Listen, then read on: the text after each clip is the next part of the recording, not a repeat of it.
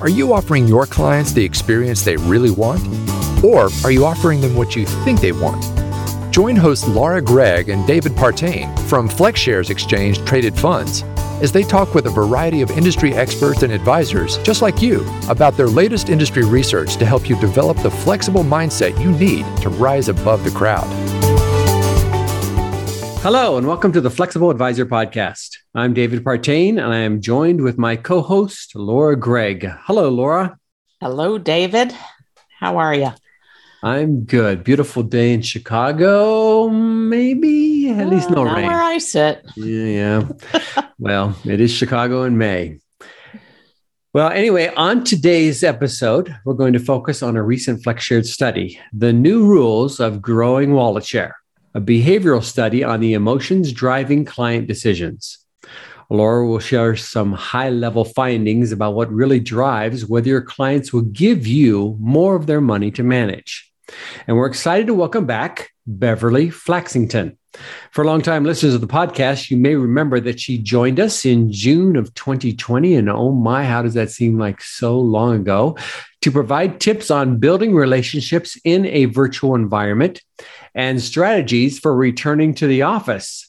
Holy cow, little do we know at that time just how long it might be for many of us to actually find our way back to the office. And today we'll ask Bev to weigh in on the research and to provide some additional insights and strategies for advisors to consider as they seek to gather more assets from existing clients.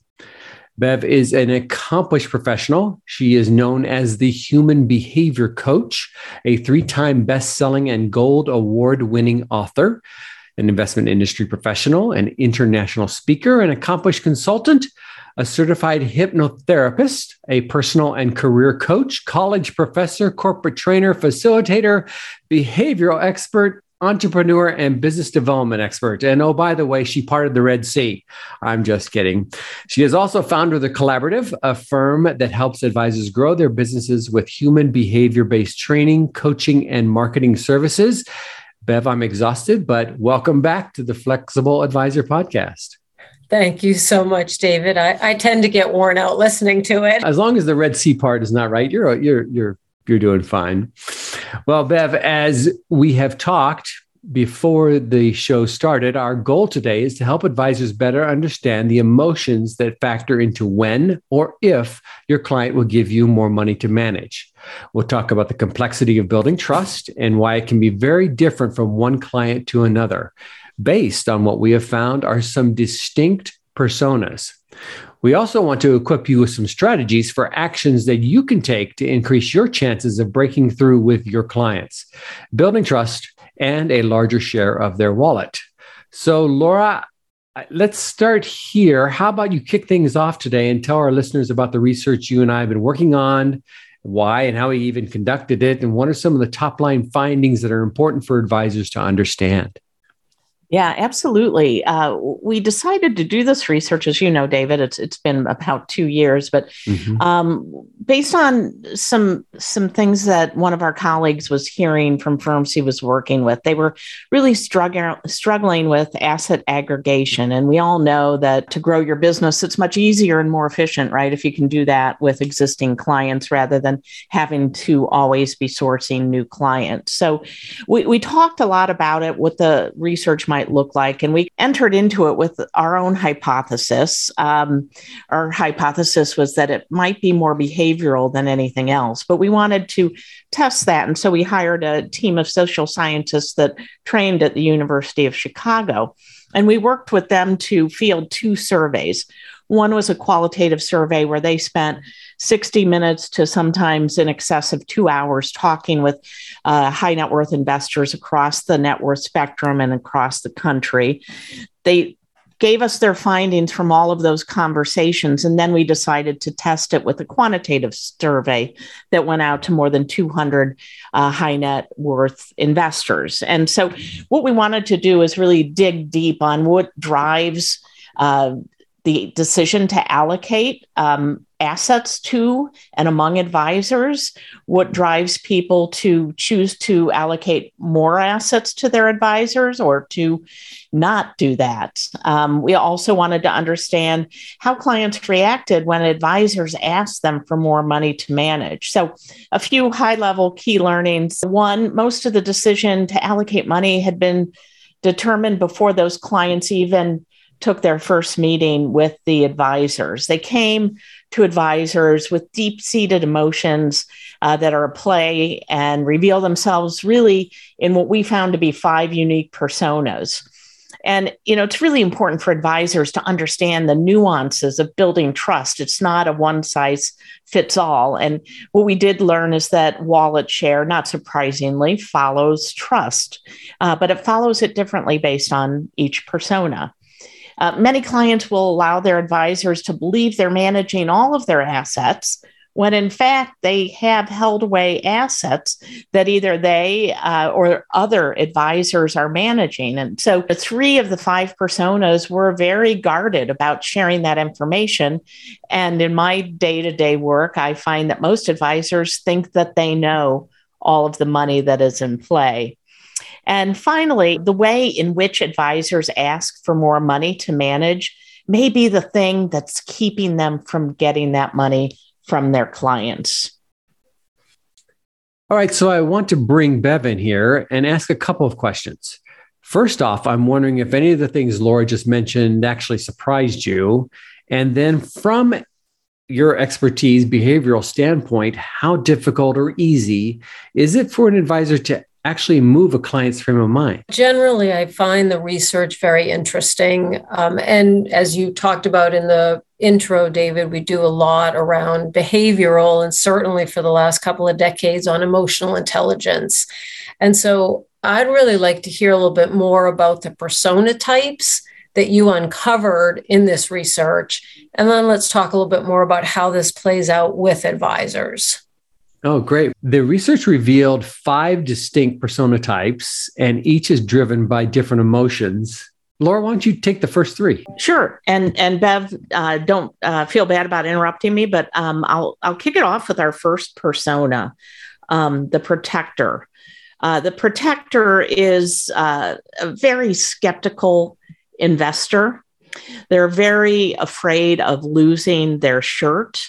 Uh, in many cases, these people are do it yourself investors. And that's um, not because they have a passion for investing or, quite frankly, any expertise in it, but it's because the protector is so terribly afraid of losing money that they're afraid to give it to somebody. They so often have it on the sidelines or in safety vehicles such as cash. And um, if they're, you know, to say they're not trusting is is underplaying it. They're just darn right skeptical of the industry, and unfortunately, oftentimes of the advisors that they are working with. Uh, many understand intuitively that they absolutely need professional money management, but they to start that relationship, they'll oftentimes invest the bare minimum almost to the penny because they don't trust that their advisor is going to have their best interests in mind. But you can absolutely develop trust and get a larger share of their wallet. So, in our second persona is the competitor. You're going to know the competitor. These are the people that come to you and they'll tell you how much they expect you to outperform the benchmark. They are hyper focused on winning the game. They see investing as a game and they're so often focused on the short term. They'll, they'll want to get all of the conversations to be around what have you done for me last quarter or the last year? They also like to pit advisors against one another to see them compete. Oftentimes, they'll even manage a, a sleeve of their own portfolio because they think that they can do just as well as you, if not better. And our third persona is who we call the collector. Uh, as the name suggests, they have collected advisors over the course of their life. Sometimes it's by uh, strategy, oftentimes it's just by happenstance. They get this group of advisors and uh, they they like having the different perspectives. And quite frankly they like the job of quarterbacking multiple money managers they're also terribly afraid of having all their eggs in one basket. They might say those words exactly to you. And so their desire for diversification goes beyond the investment portfolio to the advisors themselves. Uh, but what the collector really needs is more simplicity in their financial life. Uh, tax time is a burden for them. Um, but while they need the simplicity and sometimes they realize that they need it, they're unlikely to ever consolidate all of their assets with one advisor, but you can get them to cull their assets if you can win over their trust and develop a better relationship with them. Well, a lot of these, Laura, sound like a movie, The Collector. Well, mine is no different.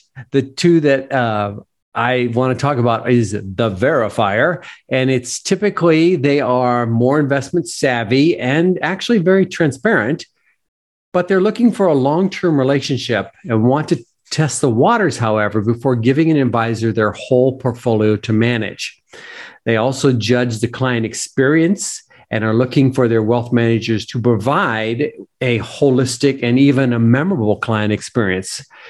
And the last persona is the simplifier. That would be me, the easy button. They view all assets as one lump sum. And finally, they want someone that they actually like. So getting a thumbs up on Facebook from them is probably means a lot. You know, it's interesting as I'm listening to both of you going through the different personas. Um, was thinking about the protector and the competitor as a start. Uh, we oftentimes will talk with advisors about what we call TDOs, the difficult ones. And what I try to get them to understand is that underneath most difficult behavior is fear. And Laura, you hmm. touched on this. You know, there's this emotional resistance that investors will have. And I think both of those, they play out in different ways, uh, definitely are expressing some of that fear. And then the ones, David, that you moved into really start to think about the relationship and that idea of memorable client experience. And so it's so much more than just offering the best performance, the, the best planning, the best, mm. everybody's got the best. What right. are you doing to give that client an experience that they want to pick up the phone and talk to you? They excited when you call them and they want to talk to you. I think that that's the key, right? Otherwise, it's table stakes. Yeah. You know, Bev, one of the things that we uh, found is that even the competitor who portrays themselves as being the cold-blooded uh, business person, um, and they they tend to talk about their relationship with their advisor as being purely transactional. But we found is through these conversations is while they say that, they also bring up that they're upset with their advisor because their advisor isn't trying to develop a relationship with them. And why isn't the advisor calling me more often? And so it, it is kind of this, this strange thing how they talk about themselves, but yet they they do seem to want that relationship what do you see when you're you know working with all of the advisors that that you help. Are, are they struggling with the is it do you want alpha or do you want a relationship? It's funny there's a quote that i like to use. It's attributed to an international mediator. He's traveled all over the world trying to get people to get along and understand each other. Obviously a, a challenge that will last him his career but he talks about um, that people are 98% emotional and 2% rational.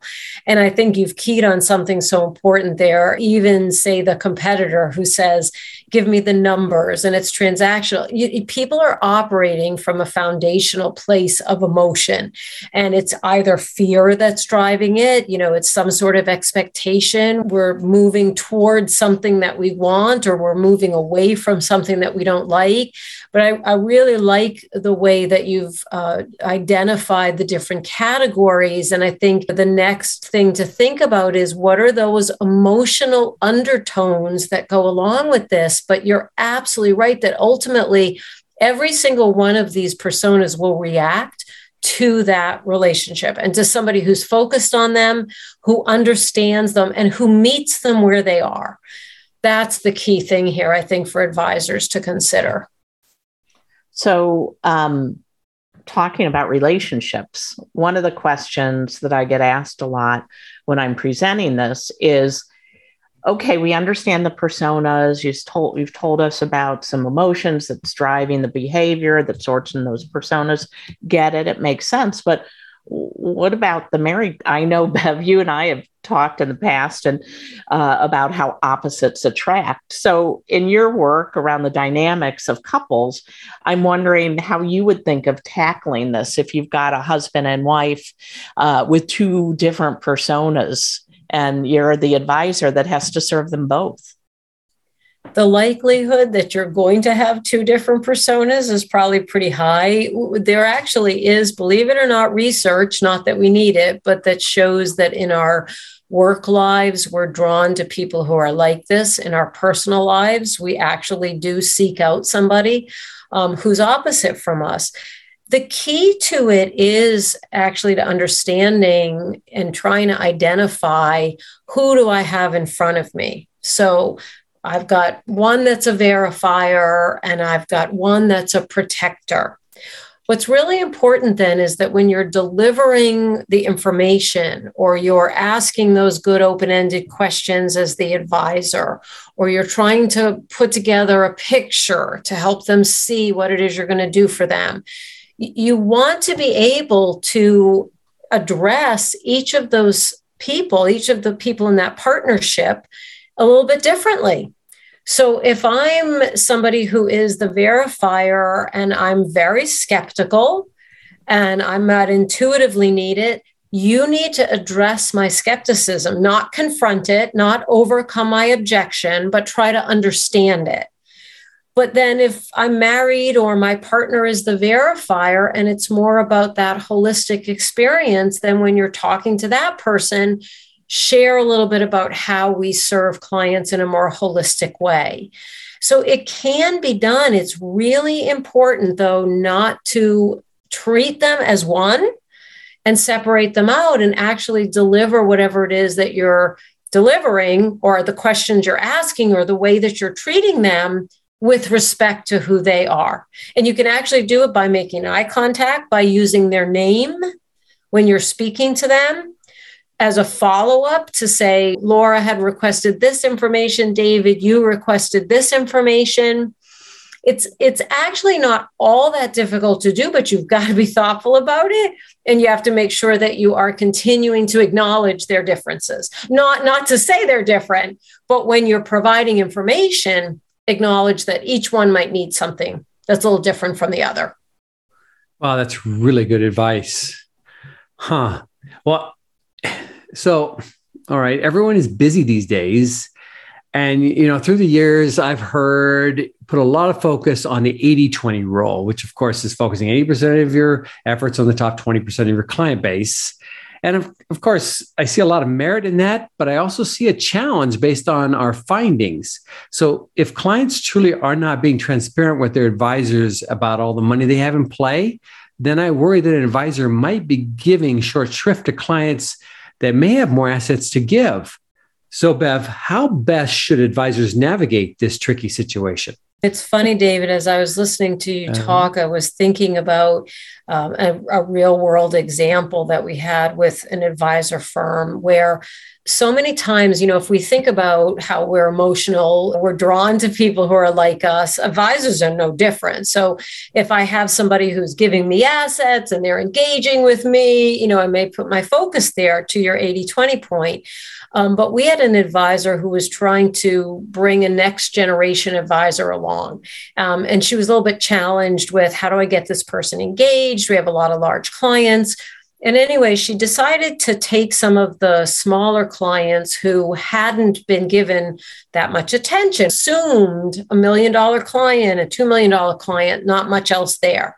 And so they had been put in that, you know, ABC, they were in the C list.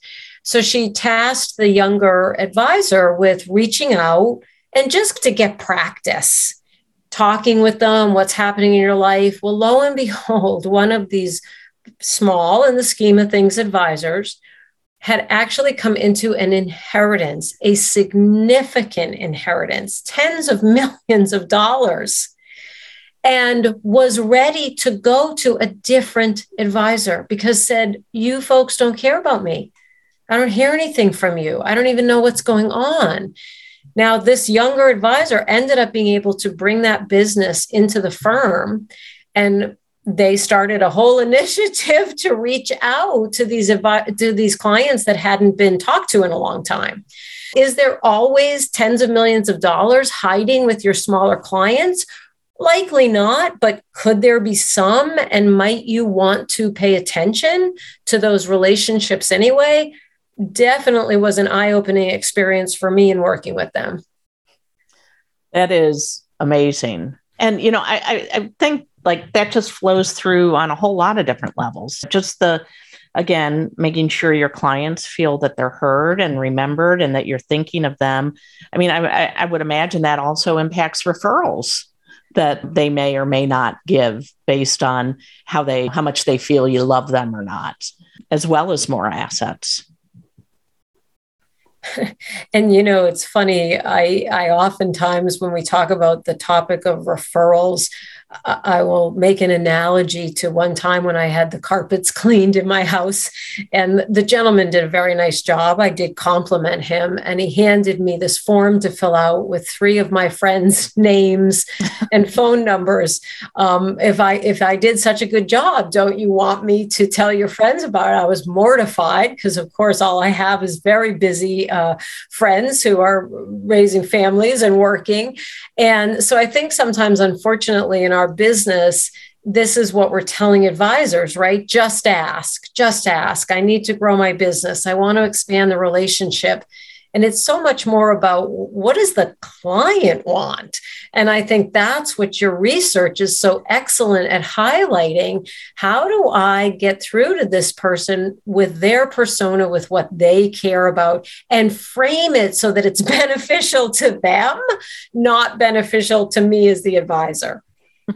So that is a great segue of because uh, I wanted to bring up uh, this asking thing, asking for more money. And, you know, I think that this is really one of the most critical findings of our research uh, is how clients react or how different personas react when you ask them for more money to manage. And almost universally, except with the simplifier, people don't want to be asked to give you more money. Uh, many people said it's okay if they bring it up annually. I get it. They've got a business, they want to grow it. But asking any more often than that was met with strongly adverse feelings. In fact, you know, some of the people we spoke to said that the more that their advisor asked them for money to manage, the less likely they are to give it. Um, and for for a person who has been trained to sell, that just goes against everything we've ever been taught. Always be closing, ask for the next meeting, whatever it is. You're supposed to be out there. Tell them exactly what you want them to do. Uh, but but this is not what they want to hear. So you know, I'm curious what you think about that and how advisors can do a better job of demonstrating the benefit that they'll provide if given the chance to manage more assets rather than just asking straight up for the assets.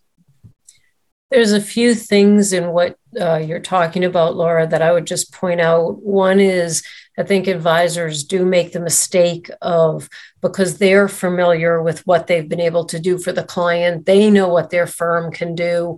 Uh, they're living it every day. They think that the client does too. So we have something we talk about. We call it retell and, and resell, with just the idea that sometimes you have to remind your client uh, remember when you came to me and you do it conversationally, you don't do it as a salesperson.